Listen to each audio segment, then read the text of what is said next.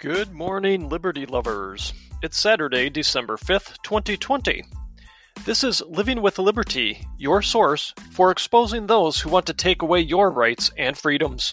I am Ryan, your host. Today we'll talk about the narrative shift back to COVID, as well as what appears to be the full on push from Big Pharma to cash in some of their chips with their government bureaucrat underlings. All next on Living with Liberty. COVIDiocy has fully taken back the narrative spotlight. Some of it is to deflect from the voter fraud hearings that seem to reveal more and more every day, and some of it is to generate hysteria ahead of the vaccine that is on the precipice of release. Today's show will have a couple of parts on the topic. First segment will be on really more stories of elites behaving badly. And second, we'll, we will dive into the vaccine and the the trials itself. So now we are up to a dirty dozen on hypocritical elected officials. In the latest addition to the Rules for the Not For Me Club is Austin, Texas Mayor Stephen Adler. Old Stevie here takes things to a whole new level of ballsiness by sending this message to stay home while in Mexico. I've got about a 30 second clip here that I'll play for you you know, stay home if you can. Do everything you can to try to, to keep the numbers down. This is not the time to, to relax. Now we know that video from Austin Mayor Stephen Adler was recorded in Mexico, where he flew on a private jet with eight others, following a wedding with 20 guests, while the city discouraged gatherings of 10 or more.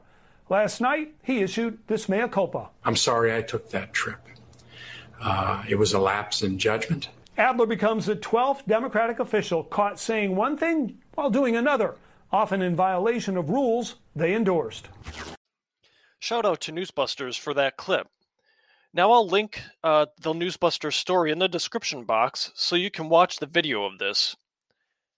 In the video, you'll you'll see that he is literally looking down at his camera while he delivers this message. Adler here is trying to convey a position of royalty as he tells his plebeian subjects to stay home. He is saying, Never mind that I flew down to Mexico on a private plane with eight other people. Never mind that I attended a wedding with 20 other people, likely maskless. You, my royal subjects, can only be in groups of 10 or less with your masks on.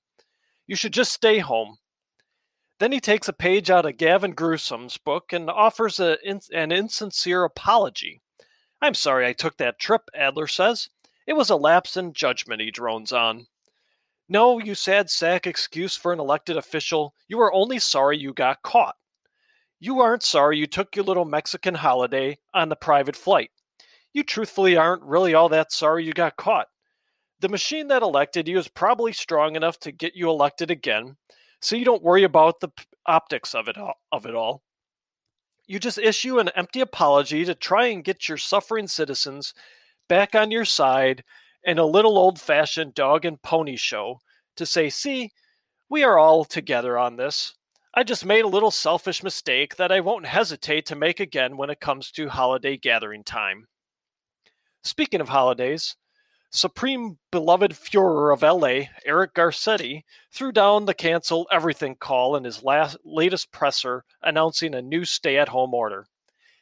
This is including Christmas. So the assault on our traditions continues, really to no one's surprise. His order basically isolates people from the outside world.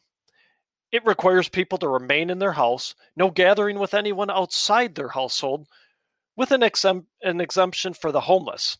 Well, gee, dear leader Garcetti, that was right kind of you to exempt the homeless. Apparently, the virus will distinguish, distinguish between people with homes congregating and those who do not have homes. There are, of course, exemptions for essential businesses. Among those essential businesses, music, film, and television production. Huh. A small business that is someone's means of providing for themselves and their family may or may not be essential, but businesses that I think we have found to be the very essence of non essential, music, film, and TV, are deemed essential. So we have to get the narcissist celebrities back in the studios, the very people who could likely weather not working, who really aren't essential to life at all, but you may have to shut down your family supporting business. If I, King Garcetti, deem it non essential, you can draw your own conclusions on that one. Sticking in Southern California, we have Prince Harry thinking that we care what he has to say. Someone should tell him we stopped caring, at least in 1776, probably well before that. What uh, the uh, what thoughts the British royalty had. Apparently, Harry views COVID as Mother Nature punishing humanity for how much we've taken from the Earth, pandering to the climate change brigade. Hey, Harry, do you not get the news on that private jet you and Megs are flying all over the place? The virus is likely not a naturally occurring virus. There's been a couple of vi- uh, virologists with pretty decent credentials that have come out and said so. Maybe pick up something other than a CNN feed to see what's actually going on in the world. You'd find out that the virus came from China. If you did actual data, you'd find out that for the ma- vast majority of people, this thing just isn't the plague it's been made out to be. Certainly not Mother Nature punishing us. This all brings us to one of America's favorite flip floppers, which we will then roll into the vaccine topic Dr. Anthony Fauci. Finally, Dr. Fauci has given his blessing to get the kids back in school. He says if you look at the data, the spread among children is not very big at all. Uh, yeah, we know. Those of us who actually do facts and figures and research have seen the studies that figured this out last spring. You, as usual, are late to the party and had been wrong the whole time. This is why nobody is listening to you, Dr. Fauci. You have totally not been following the science and now have basically reinforced that fact in your latest proclamation to send the kids back to school by giving us information we've had for months. So now that we are on the cusp of having Fauci's vaccine, that will solve everything, get us back to some sort of normal, as he says. I found some really interesting points of data on the vaccine I want to share. Stuff that the mainstream media isn't necessarily sharing widely, but I think needs to be out there so we can make an informed choice on this vaccine that's been rushed through the process. First, though, I want to point out a few things for those who haven't listened yet to episode 7. I encourage you to go back and listen. I go in depth uh, on the CDC's plans for vaccine and uh, vaccines and pushing vaccines in that episode. Uh, right now, though, I'll give you a quick list of the rundown as we kind of head into this topic here of what those uh, what those uh, plans are the CDC has. The CDC is basically the mouthpiece for Big Pharma's vaccine business. There's a seven step plan that they follow uh, to push these vaccines. The key points from that plan are uh, one, make sure it sounds really bad to those who aren't vulnerable. Two, make sure the genesis of the epidemic or pandemic is in a major metro area with a major metro, uh, major media presence. Three, get medical experts in front of the camera to tell us how bad th- uh, things are. Four, feed souped up numbers to the lamestream media mockingbirds to keep the fear going. And kind of the fifth important point here is find the worst case scenarios to put in front of the camera, which are always the vast minority of cases. Now, I found that there's an added tactic here as we close in on the COVID vaccine, and it's in our old friends, the fake polls. Uh, they're making a comeback here. In a Gallup poll, on the likelihood Americans would take the COVID vaccine, 34% said they would not do it, or they would do it, I'm sorry, would do it in July. A poll taken the week of, uh, this poll was taken the week of July 20th to 26th. Now, as we've gone on through time, that poll uh, reached 50 50 in data gathered September uh, 14th through the 27th. So as we can see, we've got a 16% increase there in uh, those saying they would take the vaccine. And as of the latest poll, which is uh, ended, data collection ended November 1st, we are now at 58% of Americans saying they are likely to take the COVID 19 vaccine. I find this interesting. What's changed over the course of those few months? Are people finally giving in? Maybe. Democrats have done all they can to please their big pharma masters by locking people up, telling them we need a vaccine to open up. Now, I interact with a fair amount of people in daily life and, you know, through my uh, social media account on Parler. And I would say, you know, the what I can uh, gather there would could be construed as a good statistical sample size. Uh, now, the people I interact with, not a one has changed their minds. Parler posts from uh, from my connections there haven't wavered in their opposition to the vaccine what I think ha- is happening here is media manipulation and skewed sampling in the polls. This polling is an effort to make it seem like acceptance of the vaccine is increasing. From what I can tell, it's not. I'll include the link to this uh, this poll in the description box so you can look at the data visually for yourself uh, what I'm going to describe here, um, you know, if I had a if I had a uh, a video show, it'd be a lot easier. Um, I'll do my best to describe what uh, what I found in these charts here. I'd encourage you to go uh, to the link and pull up the uh, the Gallup poll and story yourself, and look at the charts for yourself. Now, polling broke the respondents out into political parties: Democrats, Republicans, and Independents in that initial poll where we saw the 58% or the uh, 34% uh, acceptance rate amongst Americans for the vaccine in that July to 20, uh, 20 to 26 poll, uh, the Democrats supported 83% uh, for getting the vaccine. There was 59% uh, acceptance among independents and 46% among Republicans. Now, throughout uh, the summer and into, let's call it the early fall, into that September poll where we saw the 50 50, Democrats and independents held pretty steady in their support uh, of the vaccine, while Republicans steadily declined, bottoming out at one point at 30%, a 37% acceptance rate. The period of, uh, and that's in the period ending um, August 17th to the 30th. At the point where polling supposedly reached that 50 50 split uh, in September, uh, the September 14th to the 27th polls, uh, Democrats' support actually bottomed out at 53%. Independents bottom out at 47%, and the Republicans bounced back up to 49%. Subsequent polling, the subsequent polling period of October 19th to November 1st saw Democrat support for the vaccine rise back up to 69% of respondents, while independents and Republicans held steady at 49% each.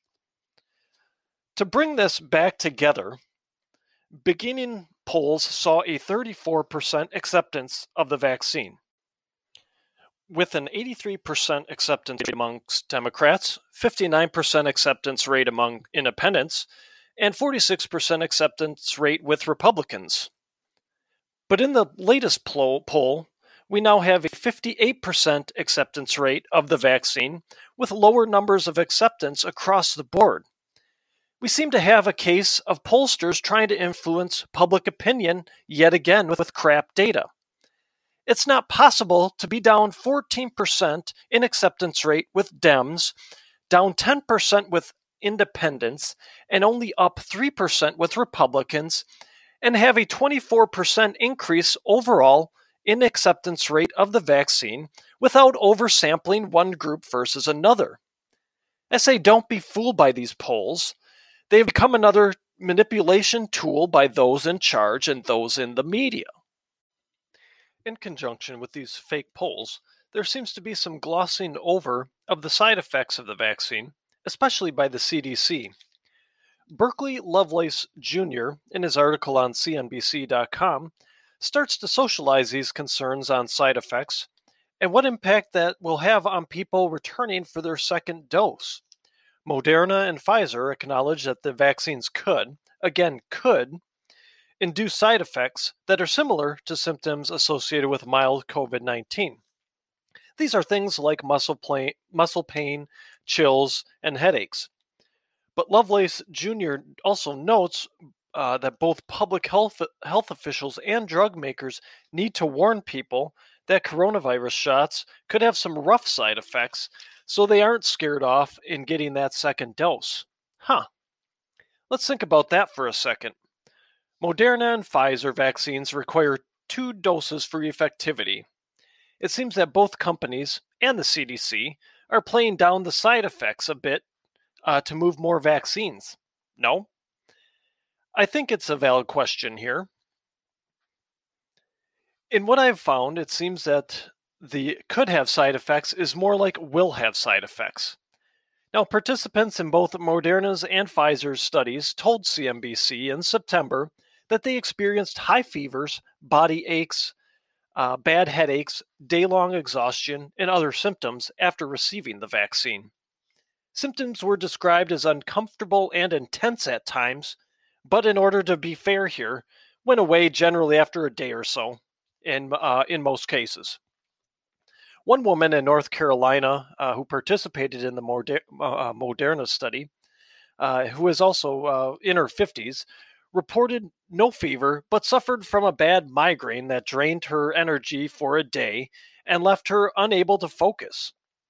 She reported feeling better the next day after taking Excedrin, but did it, uh, but added Moderna may need to tell uh, the people who are taking the vaccine uh, and that second dose that they need the next day off. Now, consider this too about the side effects and whether this is a, uh, a could have side effects or not. There were people within these studies who did not experience side effects, but since the side effects were so well uh, spread and, and seemed to affect the majority of people, they asked if they actually got a dose of the vaccine at all. They asked if they got a placebo. Uh, you know, I find that very, uh, very interesting and very telling about this vaccine and and the effects it has on people. Now, kind of getting back to this idea of having uh, taking the next day off for a second after you get that second dose. I, I mean, who can really afford to take a day off after the second dose? I mean, there's a lot of hardworking people out there who have lost their jobs uh, you know, maybe hopefully have a job backline uh, back at or back on the job at that point.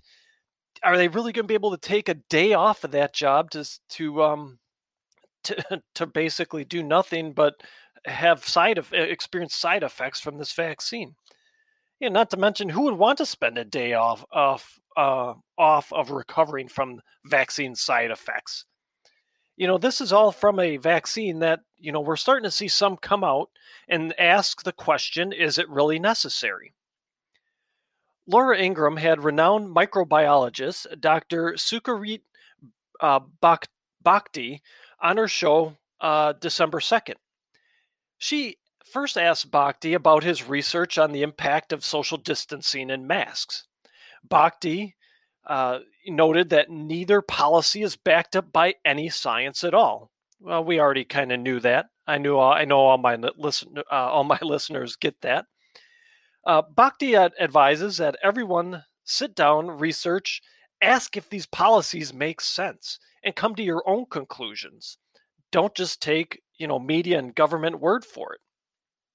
Ingraham also asked Bhakdi about Fauci's claim that 75% of the population would need to be vaccinated against COVID 19 to achieve herd immunity. Bhakdi's response is fantastic and pure gold and echoes all of our sentiment of Dr. Fauci.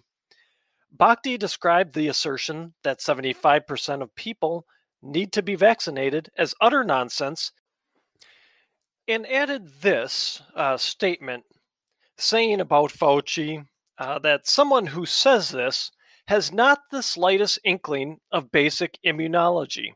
Wow. Thank you, Dr. Bhakdi, for calling out Fauci the fraud even more. Dr. Bhakdi did add in his uh, closing of the segment that he thinks the vaccine is downright dangerous and offered this warning. If you go along these lines, you are going to go to your doom.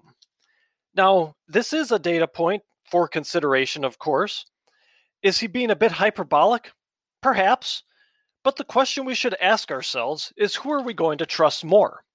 A renowned microbiologist who is researching these things day in and day out, or a guy who has been the head of a government bureaucracy for 40 years with nothing to show for it, and has obviously realized, or not realized, that his 15 minutes of fame are up. Someone who will say anything to stay in front of the cameras, just to stay relevant, whether it's science based or not. I know who I'll trust. Now, I want to tie this up with an article from Michelle Malkin. It's in the World Tribune and is titled U.S. News Consumers Are Right to Be Skeptical in 2020, especially, especially about miraculous vaccines. I like how she starts the art- article with the hyperbolic responses from government health officials and Big Pharma's cheerleaders. Things like truly striking, tremendous, extraordinary, and miraculous, they said. Malkin then says to start her article if all of this sounds too good to be true, then congratulations, your BS detector is fully charged and operational. And she's absolutely right. What Malkin notes is Big Pharma cannot tell you how long the alleged protection of a COVID 19 uh, vaccine lasts. Big Pharma has absolutely zero data on children's responses to their inoculations, even as schools across the globe prepare to mandate them as a condition to continue education. Big Pharma can't tell you the synergistic effect of COVID 19 vaccines with other vaccines you may have had. And the major point here, as far as I'm concerned, Big Pharma cannot tell you about the long term side effects of their warp speed vaccines. Also, don't forget, vaccine makers are exempt from lawsuits for any, uh, you know, side effects and long term uh, disabilities from these things. So, how was this vaccine rushed through the trials? Well, Pfizer tested 43,500 people of which only 94 were identified as having COVID, or two tenths of 1%, just to show how small of a number that actually is. Moderna's trial was of 30,000 people, of which 95, or three tenths of 1%, were identified as having COVID.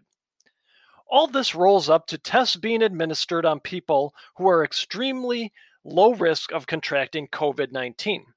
Sounds like a great way to run up effectivity rates to me. Vaccinate the low risk. They don't get it. We have the marketing in place then that this is a very effective vaccine. The British Medical Journal saw through this BS, however. They noted that people with a cough and positive COVID tests qualified as positive cases. We all know that the tests are flawed and that they spin them to the point where they can find even the most minimal trace of the virus. Uh, the British Medical Journal also uh, points out none of the trials are designed to detect a reduction in hospital admissions, use of ICUs, or even deaths. Nor are the vaccines being studied to determine whether they can interrupt transmission of the virus. Obviously, that's not how they are being marketed. Marketing is promoting these vaccines as being able to do all of those things. So, if they are not studying the prevention efficacy of these vaccines, what is the point of them then? My sense is that it's uh, for the government bureaucracies to appease their corporate masters. Even Moderna's own chief medical officer throws doubt onto the necessity of this vaccine. He told the British Medical Journal that the company's trials lacked adequate statistical power to assess severe COVID 19 outcomes. That's because hospital admissions and deaths from COVID 19 are simply too uncommon in the population being studied for an effect, effective vaccine to demonstrate statistically significant differences in a trial of 30,000 people. He goes on to say that this, uh, the same is true of its ability to save lives or prevent transmission. The trials are not designed to find out. Let me say that again.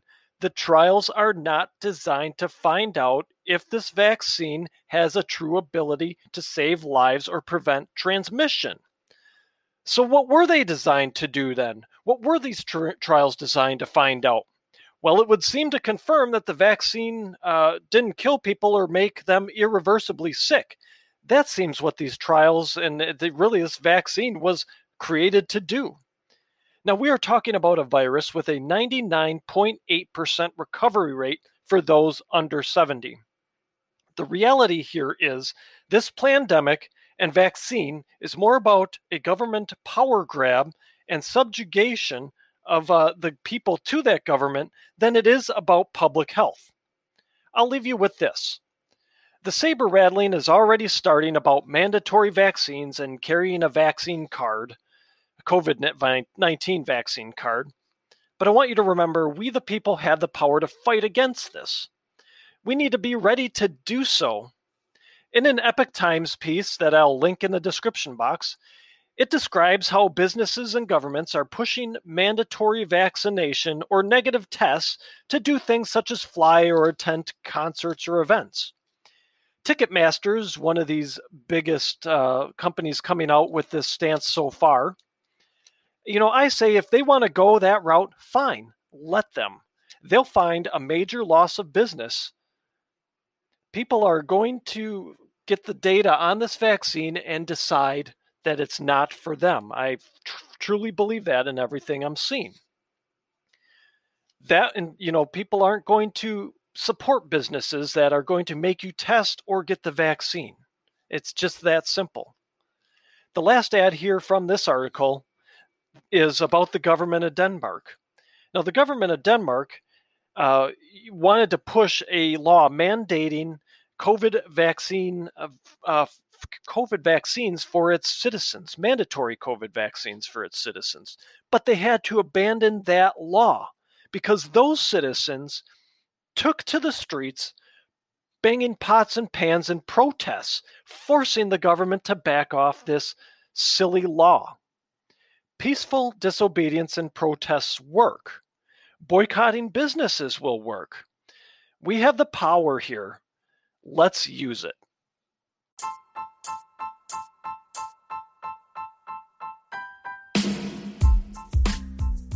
I'm grateful you've chosen to spend some time with me. I would truly appreciate it if you would subscribe to and share my podcast with friends and family. Please email me feedback. My address is livingwithliberty at usa.com. Follow and ring my bell for updates at my social media home on Parler. My handle is at livingwithliberty. Liberty isn't a given. We must continue to fight and protect it. Working together, we will do exactly that. Until next time.